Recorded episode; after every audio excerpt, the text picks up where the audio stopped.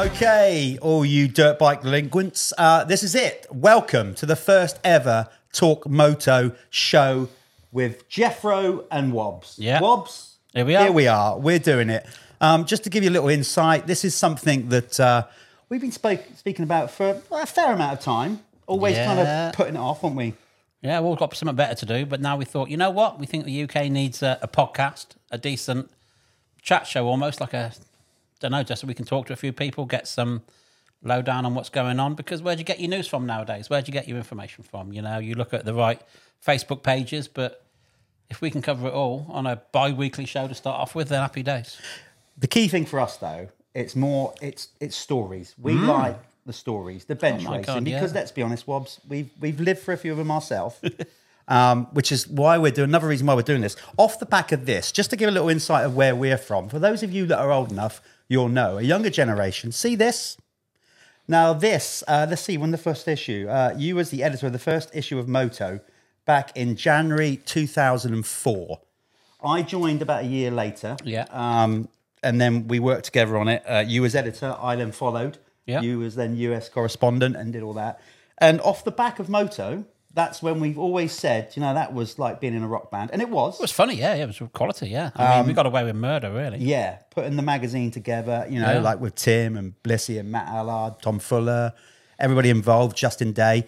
And when it just sort of disbanded or the team disbanded, and we always said it would be cool to get that back one day. And now here it is in digital form. Exactly, because print media's fucked. I mean, like when we were doing it, you know, we lost Loaded, Lads Mag, and FHM, all them. If they can't survive, you got Funny no, that you relate to them, isn't it? you got eh? you got no hope, have you? So, you know, end of the day, it's it's all digital media now. So if we can revisit that with the same kind of format, speak to the right people, people who are comfortable with us because we know them for decades. They're not trying to throw anybody under the bus. We're trying to just get to it and have a bit of a laugh along the way, really. And of course, you've uh, you've you're doing good with DocWob and everything, and we're going to utilise your space here and all the memorabilia. Yeah, my little man cave is actually being reformatted as a studio now. Yeah. 'Cause It wasn't being used at the end of the day. I spent all this time and money and don't let anybody in it. So it's it's good stuff. Not only are we obviously going out on YouTube, a visual uh, effort by us guys, but we're going to be going out obviously as a podcast as well, and you'll be able to see us on uh, hear us sorry on Spotify and Apple. Wherever you get your podcast. Yeah, um, like our guest who we're going to bring on in a minute, he likes to listen to his podcast at night. He's just told us so. Uh, Very nice. I dread Yeah. to think what kind of podcast they are. Yeah, yeah. Bad stuff. But uh, no, it's good stuff. And as we grow this thing, as Rob said, we're going to get more guests on, hopefully get more industry involved. Outside of the podcast, we're also looking to do more stuff on the channel as well. So uh, we're going to grow this thing, Wobbs, aren't Yeah, we? that's your department more than I mine. know, Jeffrey. I know. Um, I'm up for that because you're busy with. fairly busy with the titanium business. Fairly. And the event is quite big now. And, you know, the normal business is always feels like we're playing catch up because we've always got something going on. Yeah. So if you can go out and do some bike tests, or you can, I think first up we're going to test the VMXDN race bikes. That'd be fun. And then if you can get out there and as long as it doesn't interrupt with your Yamaha deal, It won't. Shameless plug, by the way, because you are officially the first sponsor of the the first ever Torq Moto show with Yeah. Jeffro and Wobbs. Um, Exactly. we've got to start somewhere. So Yeah. we, by sponsoring it, you've gone out. Wobbs, by the way, has put his hand in his pocket and bought all the equipment. I've done nothing at this point. it's quite expensive. it's quite expensive. So we're up and running. Yeah, here we are. First one. Let's get going. First one, let's get going. So, talking of which, um, we, you, if you want to get hold of us at any point, I've got it here in front of us. We uh, we got a website address, an email address. It's info torqmoto at gmail.com. Talk as in T O R Q. Little play on words there. Yeah. And moto, a little tip. Little to, tip to what little to tip do. to the glory days back then when we were magazine editors. So if anybody's got any questions, anybody's got any guests they want to see on, if there's anything you want us to do uh, within reason, we will ask them questions. And we'll be all over social media, won't we? Well, We'll be all over yes, it, yes. Um, little snippets. I'll be out and about at races as much as I can. So will Wobbs. And I said, you know, we're in we're in the industry like to think we are. We've been We know in a few long people. time. We know a few folks. Yeah. Talking to knowing people, let's uh, let's bring on the first ever guest, and we're I'm pumped Oh. with this because it's it's relevant. At He's moment, relevant. it's current, it's he might not current. feel it. Um, so first guest is Team GB MX of Nations team manager Mark Chamberlain. Hey. Hello, how's it going? It's all yeah. good, mate. It's all good. Thanks for Um, having me. It's great to have you on at such short notice because let's be honest, we've um, like we said, we're, we're kind of thrown it together pretty quick this first one. So thanks for coming up here and and coming on, especially so soon after Ernée, you know, which was was epic. So let's get the ball rolling with that. Yeah, Ernée was last weekend. Yeah, pretty So- much. So What happened, Mark? Talk to us. Talk about the event, the event. Let's talk about the event before I mean, we get into epic. I know they were throwing out the names. They had hundred thousand there, but was that over two days? Yeah, I think the way they the way they count it is how many times they come through the gate. So Yeah. essentially, it could be divided down. It could be Friday, Saturday, Sunday, but it's still probably fifty Always always looks epic there. But I mean, everybody is crammed into one flat section at the bottom of the track. Oh, it's, But it's, an it's- it's immense, yeah, It's it's an mega. immense place, isn't it? The way that it's, um, you know, it's small, fairly, fairly small for that bigger crowd, but Yeah. it works, and the atmosphere is amazing. And like talking to the riders, like they can really hear Yeah, yeah, the crowd, like you know, when anything happening, and It's always a good race. though. oh, it's it's, always good. it's good, isn't it? It's good. Never It- been uh, boring there, is it? and the Let's French honest. fans love it, don't they? And the commentators, the way they get the the the fans engaged, you know, that's that's the what I like I used it. to think that Bercy Supercross. I remember being at Bercy, you know, like the front rail, like their feet were like kind of level with the top of your head. And you stood on the start thing and they're, they're saying something in French going off. And you hear all this screaming and shouting, and all these air horns. And you look up and they're just sitting there like this. You're like, Oh, trust me, Wobbs." Who's doing all the screaming and shouting? It's all piped through the speakers. this time they want they want sitting still. They're No. making a lot of noise when they um, when they they got them singing the French national anthem before. I think Oh, yeah. every moto pretty much. And listen, I'm British, you know, and we've let's be honest, we've had a few dust ups with the French down there. Yeah, the they haven't been our best friends Um, sometimes. But yeah, yeah, genuinely, like I, haven't got much hair on the back of my head, mind bother you, but you know, it was kind of like you know, hairs on my arms. It was it was proper electric when you was in the crowd. No, you could feel it, couldn't you? And and then when they were when they got them all to be quiet before the start, you know, to like to get them to get that many people to be that quiet. You know, and even like there was the odd, the odd chainsaw going, and they'd even like try to they get them stopped, and then it'd be quiet, and then it'd be two minutes, and then like woof, the crowd goes again. And it's an immense event, isn't it? I, How I've always mental loved it at night? They still have like car engines? Oh, with, like, yeah. No exhaust on them, just pouring fuel in the top of them. Well, it's it was mental. like- proper feels scary, doesn't it? It's n- proper feels like this is out of control. Yeah, if you've ever seen uh, Back to the Future 2, it was like being out of Biff's, outside Biff's Pleasure Dome.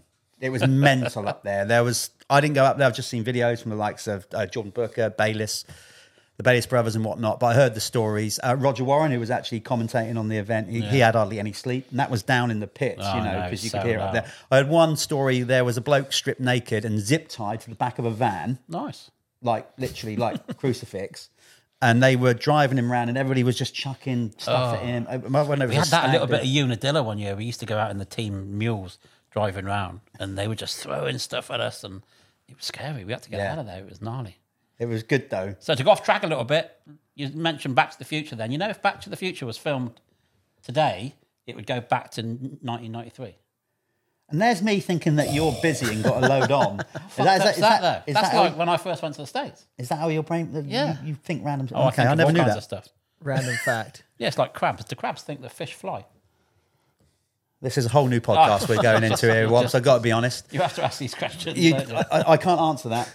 Um, but the event, from your standpoint, actually trying to put aside being a team manager, you know, uh, did can you feel that energy, uh, or do you, are you just so focused on the job in hand? Because you don't get to go out into the crowd. You know, once we get rolling on both days, that's the other thing. It's not the team management thing is, is a big gig. You're like you, you're on it, like literally. You haven't got time mu- much to think. So, do you feel that energy as Yeah. a, as a as a team manager? Oh, know definitely. I mean, to be honest, uh, uh, quite a lot of the sessions, especially on Saturday, I went into the crowd to watch because um, Saudi was on the infield, so I went the opposite side, just so the radio comms were, you know, relevant and we could see more of the track. But um, no, stood in that, stood in the crowd. It's just yeah, it's immense. Like the feel, yeah, you do, but then you're lost in the moment you're in, and you're you're only watching our guys mainly. So you know to to try and keep on top of that, but you can't help but to get wrapped up in the atmosphere at the same time because it's so loud. It's just yeah, it's insane. But down, they've done a down great on the job. start, something else in it. Oh, I mean, down on that gate, and there's like all the crowd to the left of you. I, the riders must feel it. I mean, it's tense. I was down there as a goggle guy, and it was tense. You know what I mean? Yeah, no, like- definitely. Yeah, Definitely. that's what I mean. Do you, you feeling the energy, but do you do you get nervous like as a team as a team manager, no matter where you are in the world, wherever they do them? Like says France is a great example. You know, a partisan crowd. So they're firing everybody up. Do you does that then fire you up to think from a- from a British perspective, you know, and, and, and even more patriotism comes out in you because because it's that kind of event. Yeah, you always get wrapped up in that at the, at the nations. I mean, you can't help but not to, can you? Really, like you know, if you're there as a fan, if you're there as a rider, if you're there as a you know team personnel, whatever the case may be, we're all there because we love it. So to get you know to be that close and to be in amongst it, like you know, you'd have to be pretty um, switched off from it all. And I don't. I get into it. I love it. You know, and watching the riders, and obviously I want our guys to do the best, and I'm only watching them. But at the same time, like that atmosphere around you, like you can't help but to be sucked in, and that's what the event. Why it's such a great event. Yeah. And you know, even afterwards, like British fans, you're talking to them, and you know, they just they had an amazing weekend um, because the event is that good. Yeah. So you know, you you've always got to keep that in mind. Why we're there in the first place. And also that that's, it's a very special. It's the most special event in motocross, and No, we've, we've all got to hold Hands that down, dear. yeah. you know? Hundred percent. It's the Hands best weekend down. of the year. I mean, you know, you've done them at Matterley. Is there more pressure at Matterley, or is it more pressure when you, or is it just the same? Uh, it's the same, really. I mean, I didn't. Matterley was my first one, so you know, pretty much in at the deep end, I suppose. But there was just a lot of support, so it wasn't. It never felt like pressure. There's just more like if there's more people there saying good luck and well done and Well, you whatever. pulled off and- a and- podium, kid, first time. well, out. yeah. Yeah, he started good. Didn't he? started good. Yeah, kind of gone expectations. Yeah, downhill you've a got- little bit since then. You've got everybody's expectations flying from the start. Yeah, but the, like I said, the, the passion of it and and being amongst it that does that. Do you actually try to channel that towards the riders? You know, as a team manager, they they've ridden a lot, obviously, and they're pros. But like we just said, the motocross nations is a is a very different animal. It's a different thing. From a team management standpoint, do you have you got like a generic speech like that you give to each rider, or do you depending on the character? No, it depends on the character. You just try to portray as much, you know, or you get across to the riders and to the whole team, like how much it means to everyone. And um, you know, like you were there at the dinner on the Friday night, and That- it yeah. means a lot. It means a lot to me for those riders to understand how much it means to the fans because um, they're, they, you know, we've all got accountability to the fans because that's why we're there in the first place. You know, they're license holders or they're they're buying bikes, and they are our industry. So you can't not think of them and the way that they feel because essentially that race you're not an individual rider and that's it you're a team and you're riding for your country and we're all accountable to everyone because that team gb is everyone's it's not anyone's you know it's So not do you like feel like some of the riders you need to pump them up, or you need to calm them down? No, I don't know. Essentially, they're they're all pretty good. They're professional, so it's not you know they at that level. They just they just need a bit of I think a little bit of um, reassurance that um, everyone's behind them. You know, and we all want them to do well. That's the message I've always tried to portray. You know, because you can't you can't just like you know you can't change their mindset over one weekend, but you can reinforce look this is where we're at this is where we're at as a team and this is what we expect and everyone expects like just go there and just give your best and that's all you can hope for on the weekend and it's such a lottery that that type of event is it's no different to at the minute watching the rugby world cup you know england were written off before the start of it they're now in a semi-final because the nations is the same as a knockout competition at world cup level it's all about that one event so anything leading up to it means absolutely zero unless you can convert the final bit. You can be the number one team in the world. If you don't go all the way, you're not world champions. And exactly the same for the nations. You can be world champion individually, or you can be Jet Lawrence and go undefeated. But you go there, and okay, you might have been happy with his second race result, but you know the team got second is a great result, but I'm sure they they still want to win as a team. Yeah. So no matter how good an individual performance, you can be proud of yourself, but at the same time, if the team doesn't perform together, you're still not quite there. So you've got to try to. Everyone's got to gel, and you know the French will go home the happiest because as a team they won. No matter what those individuals done, you know, as a team they've got something very special to go away with. And that's what I love about that event. It's not an individual individual event like motocross normally is. Yeah, that's a mantra. I've heard you say that from the get go, actually. So you've come into the job with that from the very start. I remember you saying that at Matterley. Going back to the very start. So how did it? How did it come about? Regards of you getting the actual gig. Um, was it an email? Was it a phone call from the ACU? And When was I that, guess like I five guess or it six years ago? Must have been almost like uh, getting well, maybe the same. level. I mean, representing your country, no matter what level, team manager or rider, is a, it's a big deal. So you know, I guess almost like getting an OBE or MBE or something like that. Wouldn't You know, know, how know. how did it come about? Well, I was like everyone watching as a fan, you know, and um, and I was just I felt like a few things needed changing, and I sent an email in and just said, look, this is a proposal, and and I, this is the way I feel. I love love watching the event. I'd like to be part of it. And just, just basically went that way, and no doubt, you know, someone now might be doing the same thing to me, going, something needs to be changed now. So all I was doing was said, look, this is, I've got a few ideas, Basically, and this you is almost, what I'd like to do. You almost sent in a CV Yeah. without asking to basically, send in a CV. Yeah. that's fair, fair Yeah, I put myself no, forward. that's Just said, deal. look, I would like to do something. If things, um, you know, there was a rumor that things might be changed, and I said, look, I just like to put my ideas forward and my name forward, and to give it a go. And and I feel passionately about uh, British motocross and the team, and and I want to give it a give it a shot. And they come in, and then we went and had a, you know, went and had an interview type thing with the ACU, um, with the committee. And went through the proposals, and then it was accepted that, that I was going to give it a shot. So, yeah, I mean, I thank the ACU for that because it's never easy, you know, like to make a change or it's quite easy just to carry on, isn't it? You know, so you know, I appreciate their support and like I say, but someone might have different ideas, and that's why I never take it for granted. You know, like each year is a case of you do the best you can, and then we go back and we see, and then it's down to the the committee ultimately to make that decision on on whether I continue. Yeah. Well, you started off good. Let's let's go back. Actually, like we said, to Matterley, your first your first one. I mean, that to start at home in your effectively your first day on the Who job. was the team then? Max, Max, Max, Tommy, and Dean, Dean. Dean, Tom- and yeah. Tommy. Good Yeah. team though. Yeah, yeah, it was a good team. It was a good team. We had, but we've you know, each each year that I've I've done it, we've had problems. You know, Tommy was riding with a broken ankle that we didn't know at the time. He was carrying an ankle injury that turned out to be a fracture. Um, you know, so that was that was tricky, but you know, the boys all managed it really well, and just I the, got to admit, I was wrong because you picked Max, and I'm like, oh, but he stepped up, didn't he? He well did done step for manning up, Wobbs, Hey, and admitting it. I have been wrong on occasion. Oh, Max is one of those guys, isn't he? You Oh, know, he- he's he you know produces the when he needs to, performance bless him. was am- was amazing, Oh and, my and God, leading brilliant. up to it, like within the team, what I was what I enjoyed most about that was watching Dean and Tommy talk Max up all week. You know, they were they could see how fast he was going, and they were just reassuring him that he was going. If you ride like that at the weekend, you're going to win, and that was like Tuesday Yeah. you know, and they all week, and then on the podium, um, Which you know, when we when yeah. we got third on the on the podium, like Tommy and Dean were both going, "Oh, Max, you were just a man today. You were the the man. and that was so nice to see because that's what Yeah, the yeah. event is about, and that's what I want Team GB to be about. You know, they weren't there. You know, Tommy wasn't sulking because he hadn't achieved what he wanted to achieve, and his class won that a few times Yeah. at that event yeah. he was just buzzing for Max and buzzing for the team that were on the podium. And that's the mentality you need to succeed at the nations. I mean, I said leading into it, you that must have been such a big buzz that your first ever one, and, and being at Matterley. Going back to that one, were you were you ner- were you nervous, uh, like at the time, on a personal level, as if to say, right, okay, all eyes are on me.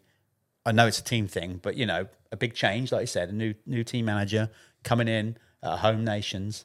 You know, at any point as we were getting nearer to the event, did, did you have any doubts uh, yourself personally about your ability to do the job?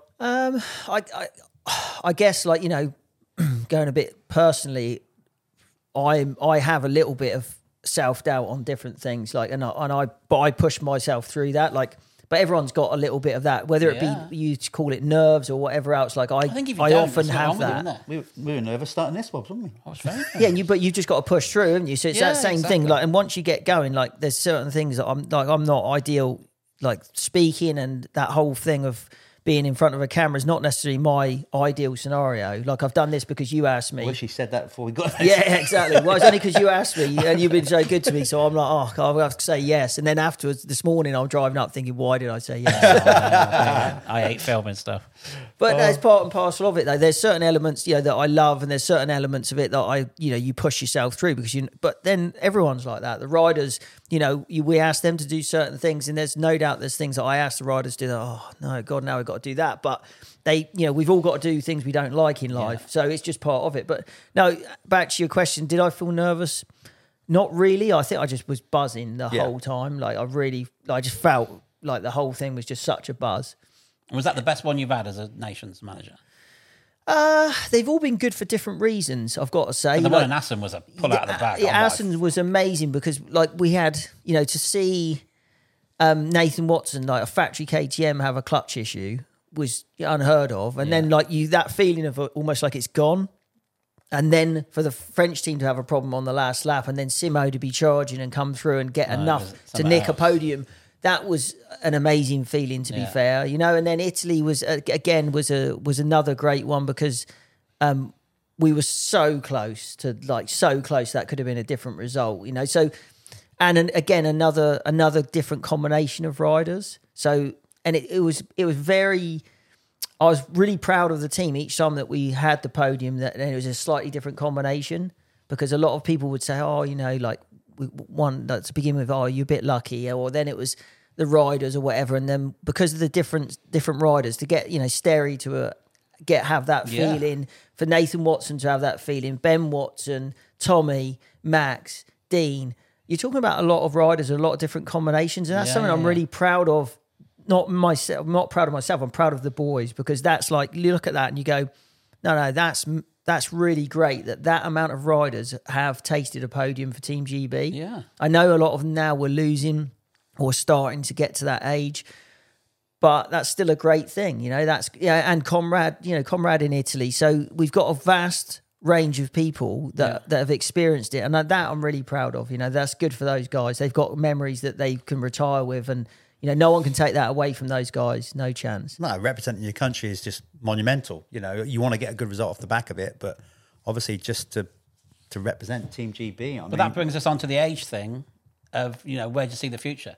You know, without sounding like I'm trying to throw anybody, anybody under the bus, I'm not seeing a load of big names coming through. You've got Billy Askew coming up.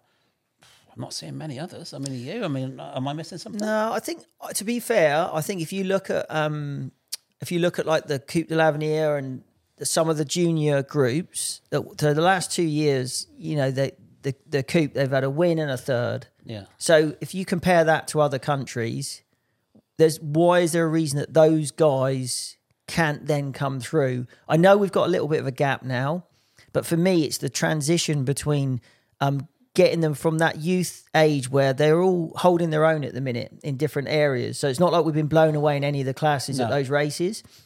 So it's linking the coupe to European to the nations. And I think where we've got the gap is going from the coupe to EMX. Yeah. So and then that's what I think needs looking at is to bridge the gap between that because there are some good youngsters there.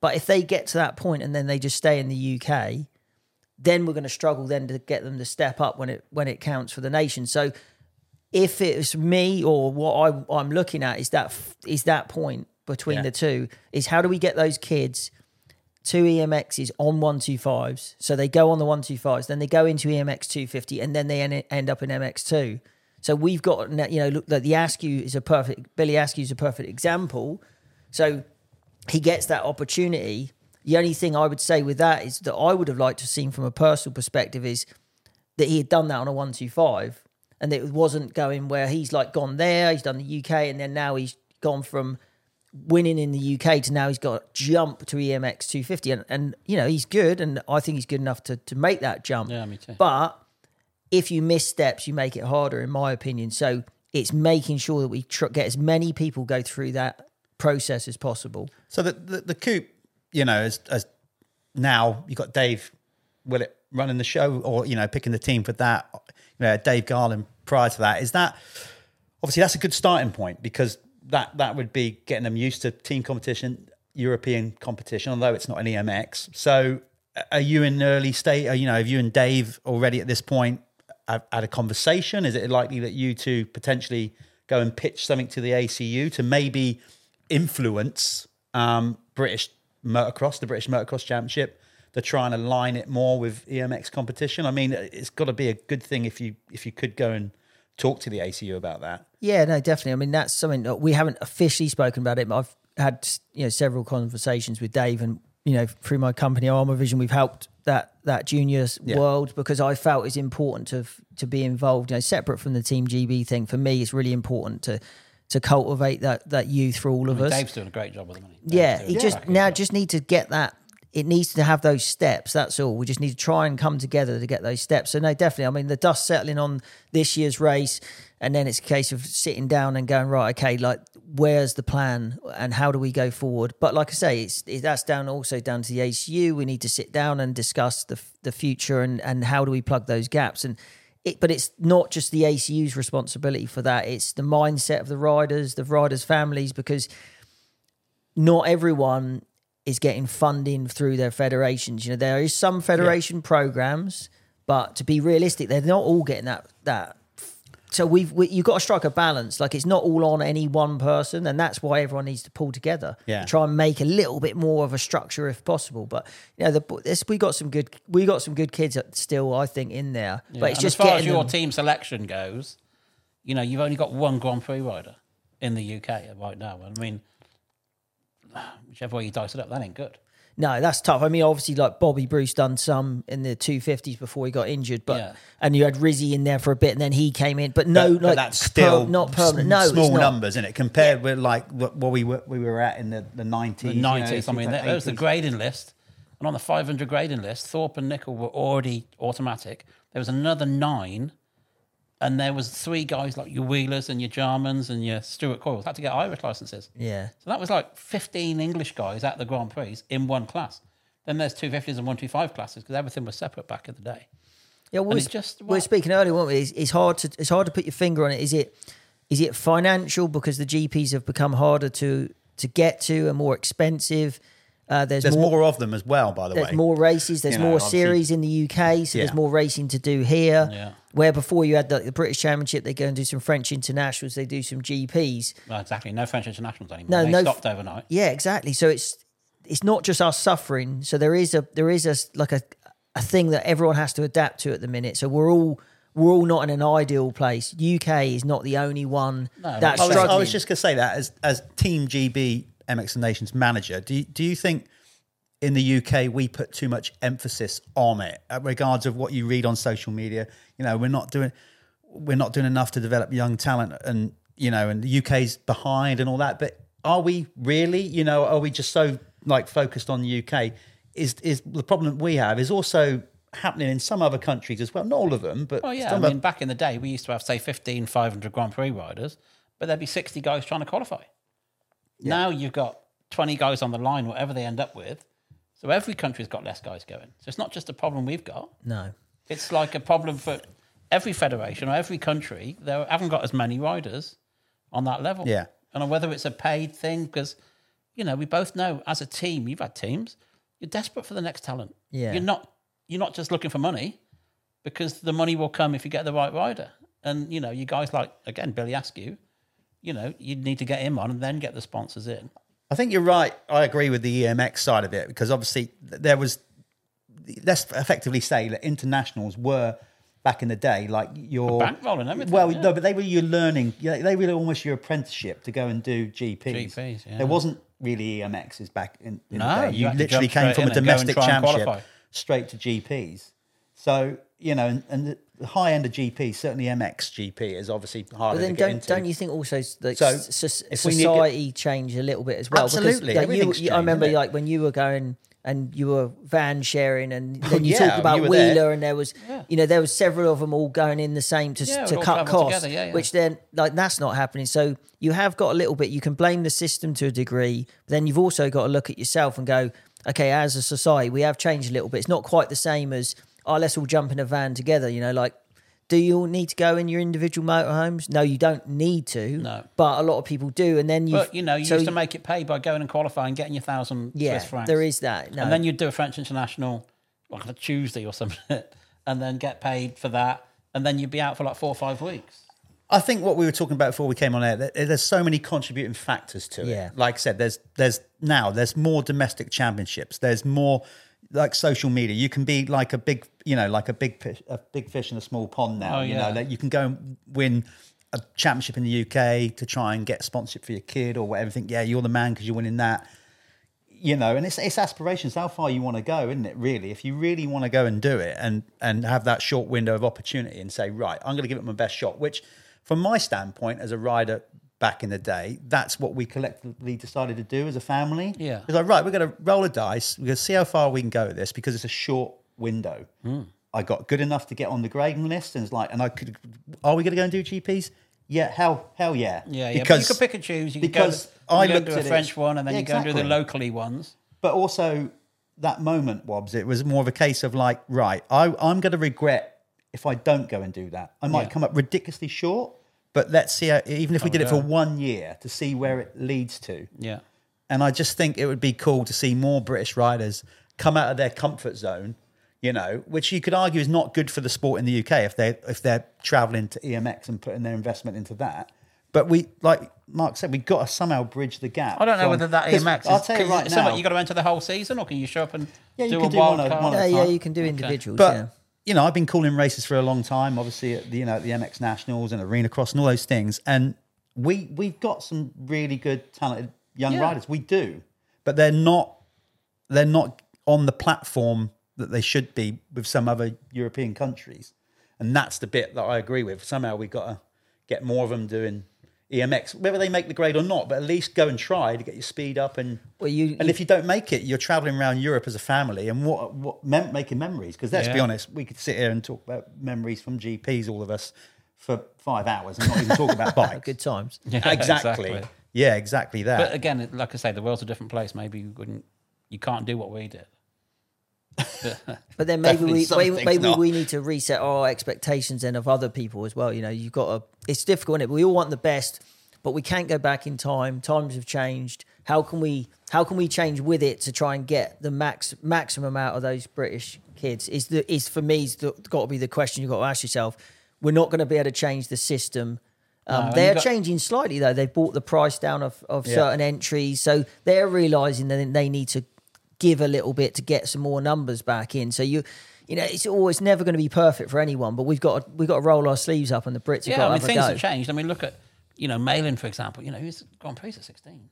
I mean, when did he win in France on that 500? He wasn't very old. Well, I think he was seventeen. Wasn't 17. he? I I, think, mean, he was riding 500 Grand Prix and winning them. yeah. You know, and that's, but uh, the world's a different place now. You know, maybe you can't do that. But then, know? to be fair, I think Mailer and Mailer and Dobby at that time were exceptional. Like they were, like we That- don't realize how good yeah. they were at that Yeah. time. Like we sort of almost. It's not just a case of they, they those two were like.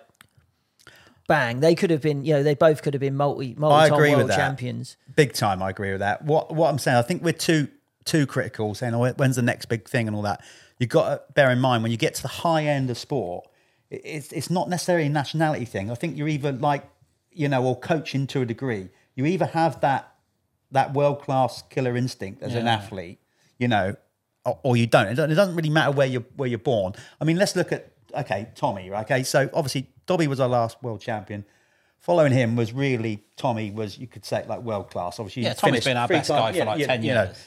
And I remember watching him for the first time at Matchams, and he wasn't, you know, racing youth motocross as such at that time. He wasn't he wasn't a big name, but you but you could just tell there there was there was that kind of star quality about him, and certainly like the grit and determination to go Yeah. there. So I don't think that's always about coaching. You want to nurture it, but let's be honest, like world class athletes, they don't come along every every day. I mean, looking back, it's dead easy to, you know, hindsight and all, but Tommy should never have gone to the States when he went. You know, the year Musquin won the world championship, he was on a random French Honda team that was struggling, and KTM needed somebody, so they poached him as best, whatever word. They got him on halfway through the year, and he won the world championship for him. Had Tommy stayed, Tommy would have been that guy because the people in front of him had all left. Cairoli had gone up, Rattray had moved. Yeah. Yeah, Tommy was, you know, second in the world. And he would have been world champion multiple times, I believe. And then he could have gone to the States, but he decided to go to the States for what reason? Got hurt doing supercross like they all do. That's another thing. Like I said, we could, we could and would and should talk for hours about how we like nurture British talent. But it, like I said, from my standpoint, that it's out there. We we have got some, you know, some really talented riders. Are they are they absolutely world class from the get go? Maybe not, but there's there's some riders out there with like the right opportunities and, and whatever, and putting them on that platform to compete. Uh, that's the trouble. We're not sending enough riders for whatever reason to go and even see where they sit in the grand scheme of things in EMX competition. We haven't even got that many No, that's why you've got British to give riders Askew his doing EM credit. You know, he's having a go. Yeah, Yeah, that's nice the to right see. thing. Yeah, you know, having a go Brit- and- British team, British rider, um, and they're going to go for it. And you just got to wish them the best because that's what we need. And then hopefully that what that will, might trigger is other people doing it because that's essentially what happens as well. Like if you get people pulling back from it, they're all in a fairly small paddock talking like negatively. Let's say people are like, oh, that's no waste of time. We're going to stay in the UK. All of a sudden, you get that mindset. Billy breaks that mindset and goes, and then they come back Yeah. and talk in a positive light. Yeah. All of a sudden, you've got other guys there going, do you know what? I actually want to We'll give it a go go. at And then the yeah. British GP rolls round. Hopefully, there's one with the nations. It's not on the calendar, but hopefully there is one. That the EMX guys take that as the home opportunity because they're like, ah, Billy Askew, Billy's doing well. You know, and then and then the, the cycle starts again, Yeah, and I do believe it goes. In I will. I. I agree. Yeah, I've I've seen enough. There's been more 65 and 85 riders doing some EMX this year. Um, somebody, one kid that is breaking the mold, regards of the current mold anyway. Little kid called Harry Dale. He's you you probably haven't heard of him, and maybe you haven't even, Mark. He's he's from the UK, but he doesn't even race in the UK. No, he's Holland based. He, ba- He yeah, he races Dutch. in Holland, Belgium. He's been absolutely ripping it, basically winning pretty much everything. He was unfortunate not to win the actual, you know, the, the junior worlds and whatnot. Um, but he's winning races on the 65. He's now moving up. A real, proper, genuine, I believe, without dumping a load of pressure on early doors. Um, you know, but the kids out there already a winning in. Europe. Yeah, absolutely. So I'd I would love to see more people commit to that. And you know what? If that means that we have to sacrifice seeing some of our British talent racing on UK shores, I'd I'd Yeah, I'd yeah, have yeah. that. I'd I'd accept that. I'd be like, well, I'd rather we have some riders that are at the sharp end of GPs than seeing them grace, you know, domestic motocross, particularly where it is in the UK with so many championships on a weekend, week out. You're like, oh, let's get them all There was, together. a, there was a lot on. yeah, There was a lot on, and I think that dilutes the importance of each championship because back in the day, you were British champion. That's big news. yeah, That was a big deal, you know. it was. Yeah, definitely big. I'm not, not saying it's not now, but it doesn't seem as big as it was. You know, with your Paul Luntz and your Roger Harvis, back in the day, to be British champion was a big deal. yeah, yeah. But I don't know, it seems to be diluted a bit now. So going back to the actual event as such, then you know, go, going way back again to, the, to Matterley first time around, that you started off, I said, incredibly well. What an what an amazing thing! Your first ever gig, putting us, you know, on, on the box with, with the team, and but you played an integral part of that by choosing those riders for for one. All that experience then going into the, the ones that follow. Did you? What did you take from that first one? And and have, over the years, it's like a two pin question here.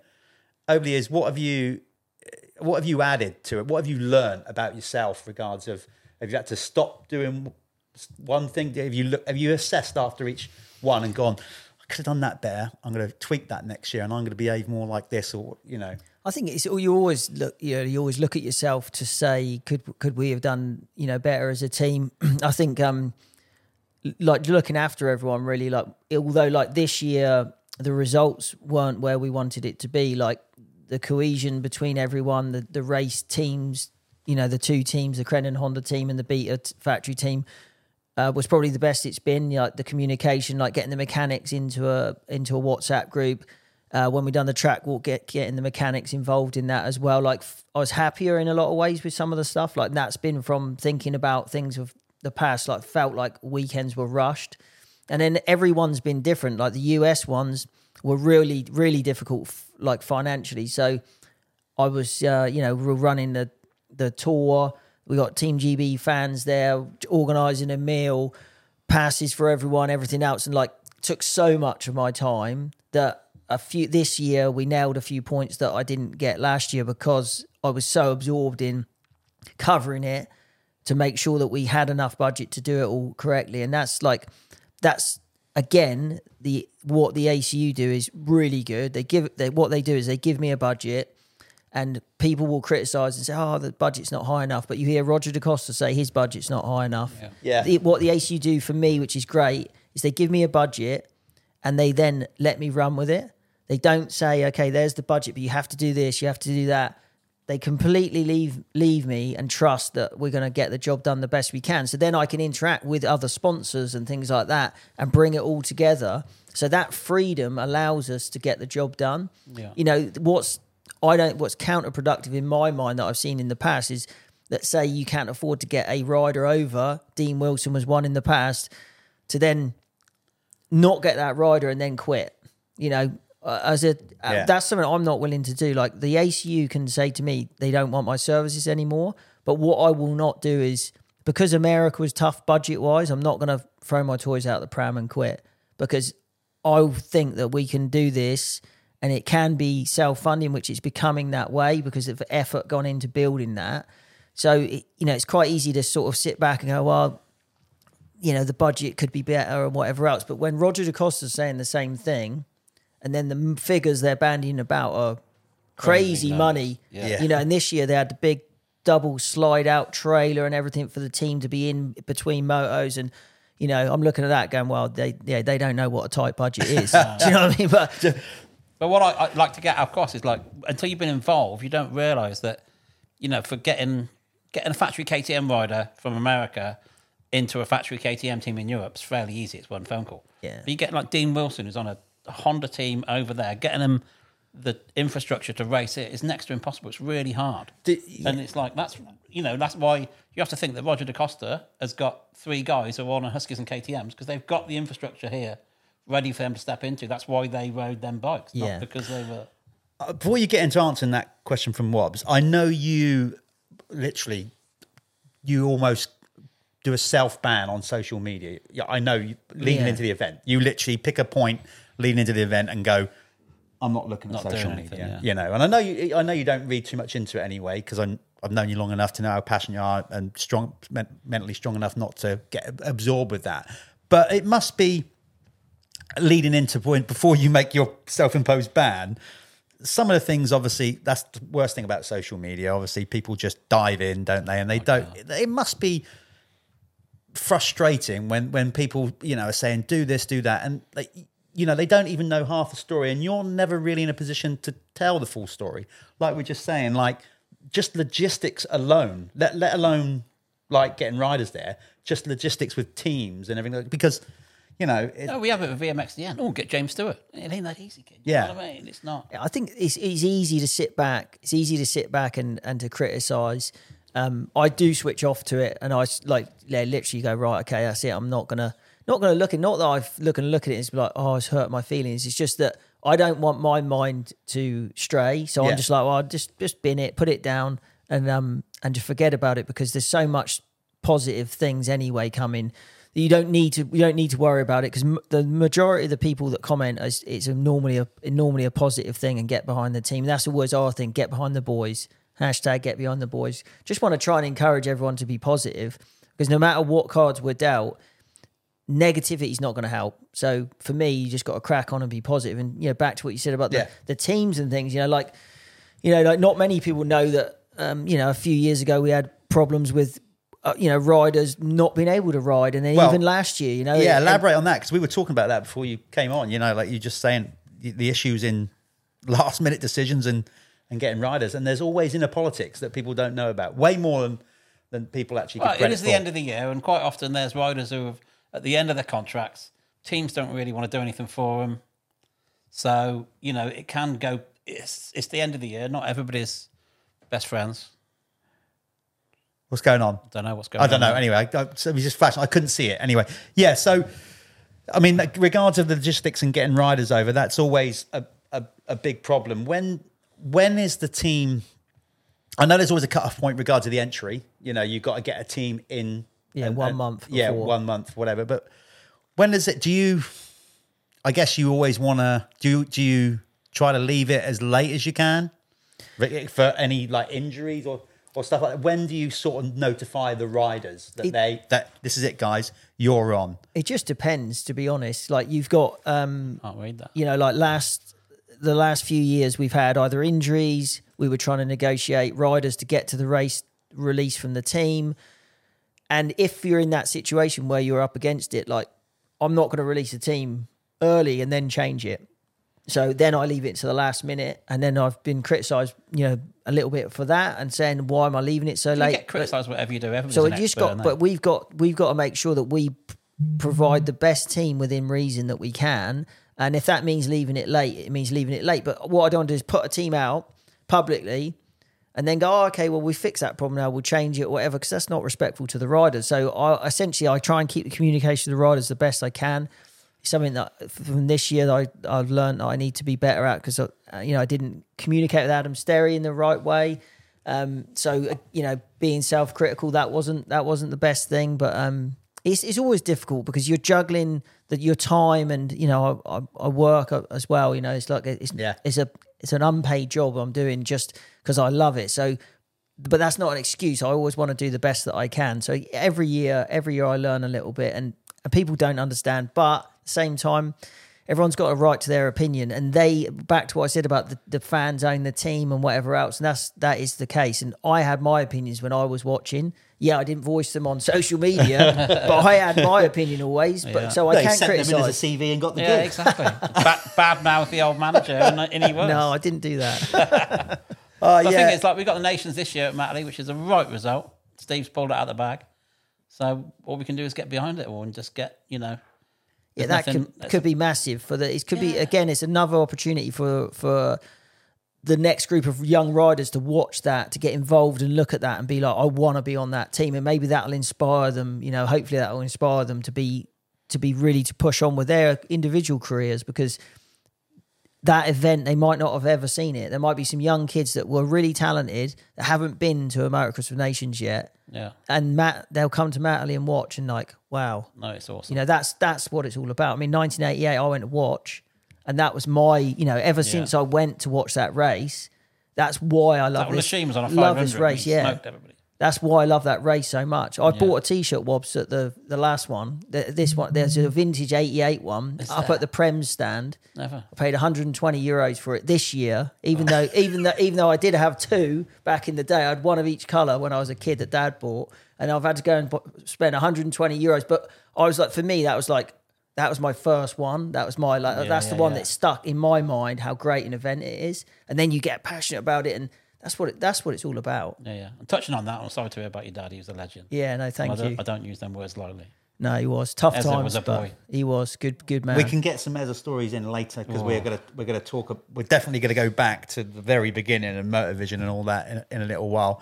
Um, we got, I'm not sure. Anyway, now's probably a good time to um, to just say. uh, By the way, you're spon- you're sponsoring this podcast, Wobbs. Get get Am a I? plug in right away. Oh, yeah, Get- that's you know, me, yeah. go on. Do your pitch. Just say just just say about how good DocWob Titanium is. and all Yeah, that. yeah, it's great. But anybody else, by the way, um, that is listening, as we grow this thing, get in touch. Yeah, we're going yeah. to definitely want more people on board. Um, we are going to just not only be doing the podcast, we're going to try and add some more content to the channel Yeah. other than the podcast. That's yeah, where do I'm some be factory out bike, and about. do some factory bike tests, get some riders on. But you know, riders are not the most interesting, are they? Bless them. They're also corporate. They're also politically correct. No, why we don't. need- Want, we want some interesting industry people. We got a really good lineup of people coming on who are going to shake it up. We're going to talk some. Fun. We're going to have a good time. You need swore then, you can. You're right. You- I'm trying not it's to. I'm show. trying to you be can a do good what you boy. want. I just come back from Qatar, so I'm kind of talking myself out of swearing. I don't want to get locked up. So yeah, there's plenty more coming from us uh, at Torq Moto. There's going to be loads, loads of stuff. Um, certainly, I'm excited about doing the um, the uh, Evo bike test. Evo well. bike test. We'll That's start cool. off with those because they're still here. Yeah, strangely, and um, we'll do those. Then we get, you know, we're getting into factory bike tests. It's the end of the season. End of the day, there's not much content from the races, so we're going to have to come up with content, yeah. which is talking to industry types, mechanics, team members. You know, we've got the whole Triumph thing to cut across. We've got the whole electric bike thing to talk about. There's loads of stuff. Good we guest like to- this. See, I told you he'd be a great first guest. Yeah, well, we, Well, we're not even of- rolling properly yet. There's loads of subjects we've got to talk about. We have. Um, talking, going back to subjects, let's get to Matterley next year And Let's sort of fast forward. Um, like you said, first time, that was your first year in the gig. So you were so focused on the actual team and whatever. Things have evolved since then, like you said, like fundraising for, you know, to, to make it happen with the budgets and stuff that you got. So that's got to be a big thing. Uh, not home advantage as such of the crowd, but like we already need to start building up now. Like get everybody in UK motocross out to get behind the guys. So have you, Oh, you are you already go. starting to think of any sort of ways that we can incorporate the British crowd into and get them engrossed into the team a bit more? Yeah, definitely. I mean, like I say before, first first job is to get the the green light from the ACU. Um, and if they're happy for me to continue, then you know we've spoken about some Yeah. ideas, and we've been running that Team GB tour, and we've had the dinner on the Friday night. We want to expand on that if we if we go forward, and just really trying to have a hub of Team GB, like with merchandise and and really, really make a. a try and make a visual impact, Yeah. and try and get Like people last night really the bought into it. Yeah, basically, like you said, if you, can get, that. if you can get trackside, you know, like a big marquee trackside with viewing.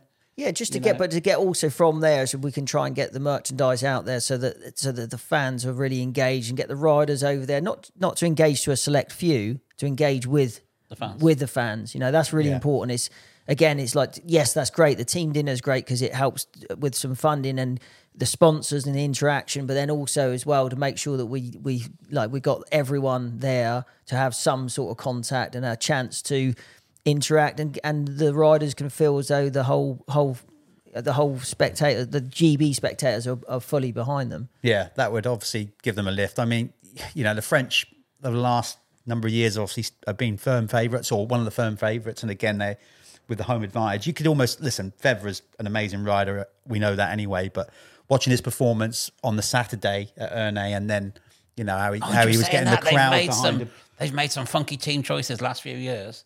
There's like ignoring Ferrandis sometimes, and there's guys who they just leave out. You're like, there's obviously a lot of politics at play somewhere there. I Yeah. don't know what's going on. But But, that's- there's that's- people who have pissed somebody off at some point. He'll know Um, more than anyone. Well, He has to no, deal with it. I think. that, well, I you know? think if you noticed, like that, that uh, Paulin was back in with the team this Yeah. year, Yeah. and they all say that he was the anchor, and he was the man that made it like the team event. Nice. And I think that basically when he stopped, it splintered a little bit from what I can gather. Um, and then they didn't want that. They certain people got left out. And like this year, it was like right, try and bring that team thing back together. And he was like instrumental in that, all staying together Yeah. all week and things. So I mean, I think he, you know he's obviously a, a passionate guy, and you could see it. Like he was well. He Oh, was, the he event means a lot it. to him. Oh, the amount of times he- he's he's done what he's done and won it, you know.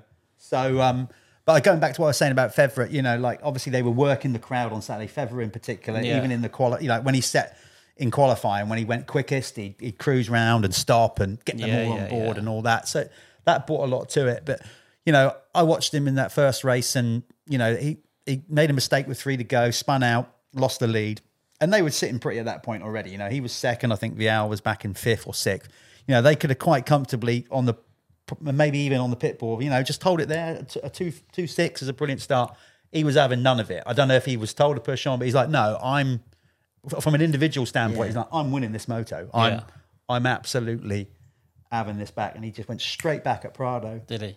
and you know, and but you, it just elevated the whole. And Yeah. right from there, literally, I mean, it was they were wild all weekend, but once that first moto went, that was it. It was like they were off and running. What they had the crowd completely on side. So that's what I'm saying. They're like, on the front foot, aren't they? As yeah, well. exactly. Yeah. Not gate pick thirty six, was it? You know, Oh, It does help. It We does were help. on the, on the, oh, on the, mate. the, the complete opposites, wasn't it? Oh, Yeah, the gate pick makes a massive difference. But is the start there really sided? it, it's just more risk. There's more risk. The further out you are, Yeah. there's more risk. And we got tagged, you know, t- in all three motos in some way. Oh, so you know you're up against it when that happens. yeah. Well, let's talk about the actual. You know, we spoke about the event and what it's like to be there and, and that kind of stuff. So let's talk about the actual team. You know, and and the result. Um, You know, um, it's it was uh, again. You know, you outlined quite clearly to everybody when we did the dinner on Friday and whatever. And I know you're going to stand by that. That you know, this that's that was the you felt the strongest team at the time. You know, and we went there and like I said, we've had a couple of podiums before. Didn't go to plan the year before that. So how do you assess this year's performance as as a team performance and you know and, and review it in that way? Uh, I mean, it's you know, it's definitely not where we want to be. You know, that's for Hmm. sure. And it's you know, I'm not going to lie and and say I, any other than that. But um, I think being realistic, looking at it, if everyone stays on two wheels and you don't have any luck, uh, then we would have been we would have been pushed to you know to get higher than a sixth or you know with a bit of luck you might get a, a, a better result. But it's, I just feel as though we didn't. It didn't really reflect where we're at. Um, other teams had bad luck, so you can't say that it's just we had some bad luck. We got tagged on the start a few times, but overall it was it was you know some things were okay, some things Good were speed good. was there. I mean, Conrad had a good qualifier. Really good, yeah, and You know, that, that's. wrong I guess you know you can't look back and but you go you know, if buts and maybes, but like the whole thing of the momentum, when you lose that momentum and you then got a bad g- gate pick and then you have a problem in the qualifying race, you're constantly trying to fight back. And when you haven't got the strongest team, and we haven't got any world champions in our team, we haven't got any national champions, not nationals in US national champions. Yeah. When you haven't got that sort of firepower, you need everything to go your way. You need a mm. good start, and it just didn't quite happen. So you know, it's, it's frustrating as it is, but all the guys know where they're at. I mean, you know, Josh put his hand up for to go on the 250. I said, "Will you ride the 250?" I'll ride anything, Mark, to be on that team. you know, so. What can you say to that? Brilliant, you know. Absolutely. And they, and they all put their hand up, and they all they all put the effort in. Conrad struggled um, you know, like I say, the loss of the momentum, like going from third in that in the practice on such a high, and then having that So problem in the so, heat yeah, race. that problem in the heat race. So did did you did you What think that affected him? That, What happened that- in the yeah, heat that affected his psychology with it all. something something hit the um the cl- the hydraulic clutch cable, so so the bot at the bottom, you know, it connects Oh, to so the he lost his casing. Yes, Yeah, so he lost his clutch on the yeah, first early lap. doors. Yeah, about halfway Oh, around the first lap. So then Up he and the stalled it. then, He stalled it in that race exactly. You know, and it, you've got to think of rider safety as well. So that wasn't what it wasn't. It was an, a freak accident. It's no one's fault. Uh, But that obviously didn't help then the the the flow into the weekend with with everything else. And you you know the whole you go back to the gate pick different bits, but it's none of it's an excuse. At the end of the day, we should have performed better. Should have had a slightly higher higher score. Um, but it is what it is, you know. Like the end of the day, we've also got, got to look at next year. You've got to look at Josh has never done it before, so he's been and blooded himself and done well. Um, ben stepped up as as team leader as such, Yeah. and and because they're all quiet guys as well. and like, Yeah, I sort of forced it on Ben that he's like the team captain as such, and you know, bless him, he came straight after his heat race. He came and spoke to Josh before he went out, you know, and and he picked that up and had a and had a go at it, you know. So that's good again because it's someone who's not necessarily that type of person um, to actually say, yeah, no, okay, I'll take that role on. You know, you got to have a lot of respect for that, and and I just felt I feel for Conrad that you know I don't want it to. It shouldn't be about him at the end of the day because it's again it's about a team. You win as a team, you lose as a team. Yeah. We've got to look at the overall performance. We've got to look at that Do you think? Do you think Conrad um, is being made to be a bit of a scapegoat, almost like the kind of Beckham scenario when he got sent off or whatever? They're they're, they're expecting only more trouble from is him. So they're, they're, you know, it seems Conrad's like some- British champion, yeah. and there's an expectation that comes with that. And obviously the speed's there because he was third in practice. Yeah. Yeah. There's no question about mean, you- speed with Conrad. No, we all know. We all know. You what, might not even what look at social of. media or anything yet, but normally, you know, like they seem, the British public seem to get onto him quite a lot, you know, and saying like, how can this rider be so good and yet, you know, when when he gets on a world stage, he can't seem to replicate that speed in the UK. So, I'm just like your thoughts on that. Like, Well, I mean, no, I mean, no one, you know, no one can uh, understand that apart from Conrad. And Conrad was beating himself up enough. You know, like I could see the look in his eyes, like he was genuinely, absolutely gutted um, for himself and for the team. So, you know, again, it doesn't. It this for this team and Team GB to go forward. Uh, it's definitely about sticking together and say to Conrad, look, you know, at the end of the day, he's got a lot to offer Team GB Absolutely. in my mind. Oh, so, so so, we, yeah. you know, we've got to look at that, and he's got to look at that, uh, and try and move forward. And you, it's no good dwelling on things, and, and that's something that he, you know he needs to address, and he knows that. You know, and bless him, it's it's just I don't like to see that because it's not a nice thing if people are calling him out. You know, I haven't really looked to be fair, but. That's not correct, you know. At the end of the day, he again, he needs to the heat. refocus on his Tommy own his own things and move forward. And I still believe in the future he's got something to offer Team GB because he's such Oh, a such a class. he's- How can listen? The, the talent's clearly there. You don't you don't qualify third in time qualification qualification. Of, No. you know across the nation. And credit to Thorpe for By being know, a up slouch. and taking the whole team over there. That's I know Dave and Ryan. They done they done real. You know they've supported us so much with it all, and and uh, you know yeah Rob and Willie as a team and the beta guys as well. I mean they were great. You know that's what I'm saying. Like you, you know I'm looking at it. I can see some positives. You know like the beta thing. The, you know they've got another. That's a fairly new bike. They've got another winter to work on it and listening to what they're saying. A lot of positives. So hopefully they can do a good job for Ben and Ben can have a good season you know, I can't sit there and just look at all the negatives. Otherwise, I, I, there's no point in doing the job, is there? Yeah. You know, I'm picking apart and going, okay, yes, yes, I'm looking at the negatives, going, we need to work on that. We need to look at that. That needs talking about. But at the same time, like, let's look at some of those from my end, from the backside. I'm looking, going, that was good, that was good. Okay, that's positive. Let's try and build on that going forwards, and then hopefully we've got a good selection of riders to, to pick from next year. I was just going to say, currently as we sit, here, you know, it's, it's a small pool of riders, and it's it's got some more down years, and it has. We've addressed that, you know, about the So talent why coming through. why no Dean Wilson? Uh, Dino like retired from motocross, so the nations last year was officially his last Okay. motocross race, and he said that, and that's fair enough. You know, he, he's done a good job. His knees are shot, um, and he's just like, just yeah, he's like, Yeah. me, I can't do it. Is he got the strangest accent? You've I know, ever bless heard? him. He's such a good guy. He's he's such a good. cool he's such a good team player. Such like when he was family as when he was he was. He was us, brilliant last time there. Really good. Yeah, as well. Actually, good. like regards to team bonding and not just with the riders, getting the fans involved. Yeah, fans You know. and, and fans and riders alike, and that's where uh, you know, like Dean was, like I said, go back to the Max when Max had that good performance. It's like Dino was quite key to that. He's like, you know, Max is sort of like wanting to be on his own. I'm trying to get them all together in the same house.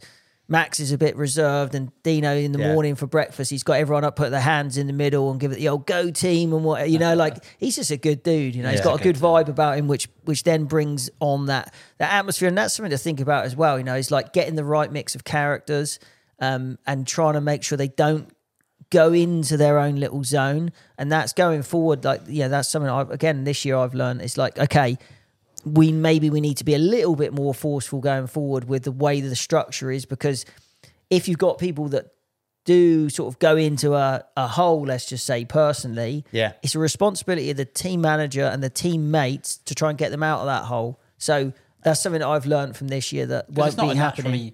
you know, like it's an individual sport. You may be on a team with other riders as far as manufacturers or Beta or Kawasaki, whatever.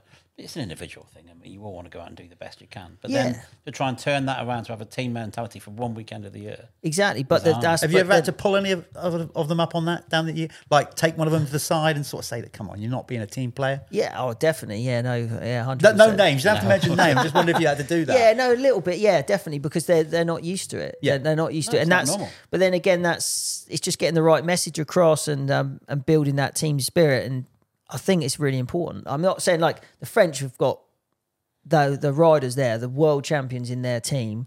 You can't say that it's all just about that, but that helps because if you've got one rider who feels oh, a little bit oh not quite feeling it today and then you've got the other two that are yeah that's the whole point of getting them them together and then so that they all understand okay I don't want to I don't want to let my mate down and that's you know from a rugby perspective you know you've always you can't let your teammates down but motocross you don't have that so going forwards again like you say with Dave we were talking to Dave Willett with those young kids if we can ingrain in them early doors that it's about that team thing, then the later years will benefit from that. Yeah. Uh, Before we sign off and and we start potentially if- second part, if we get into that, talking about your own riding career and Motorvision, which we might have to do in two sections. Let's just sign off on talking about this year's nations. Um, I'm just going to make a shout out on a personal level. Josh Gilbert, I thought, you know, for his first time being on the team, having raced so many years with his dad Andy, and you know, and, and knowing what Andy's like, you know, aggressive racer and all that kind of stuff. We had some great battles, but that, but Josh just seemed to be so relaxed by it all. I, I was expecting to be for his first one way, way more like nervous, tense, particularly as I said, not riding a bike that he's been riding all year. And I got to say, I, throughout the weekend, he, he impressed me so much with not only how he handled the event, but his performance. So I, I thought he was absolutely brilliant. Well, his girlfriend Rebecca said if he's any more laid back, he'd be sleeping. So I think I think that's, he's definitely got the Cornish chilled vibe going on. So bless him. good No, for he done really well. Really proud of him. Uh, and like you say, the way he handled it, and you know, it was it was nice to see, nice to see, and nice to see a Cornishman as well in there. You know, back to my roots a little bit. Well, it's nice to see him in there, and I'm sure that everyone was really proud of him. Yeah.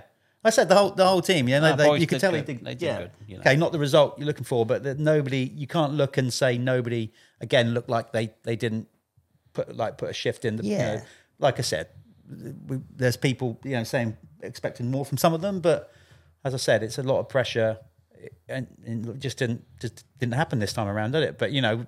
We've got next year to look forward to, haven't we? And that's the point. Like you go again, you don't race. dwell on it. Home race, kid. You got to make it count this year. Yeah. No pressure. No, no pressure. we'll be there in force. so look, um, look, let's hold it there, and we're we're going to come back, and hopefully, if we got time, we're going to talk about Motorvision, the good old glory days of Motorvision, in the day. how you started, and I absolutely do want to talk about his opening lap at a mechanics race at a British Championship. Because it was one of the most wild laps I've ever seen. He can't even remember it. Um, so, so we'll park it up there, and uh, we'll be back shortly. Hopefully, talking some more about uh, Mark's own personal career and Motorvision, which is a great conversation. That'd be good. Next time.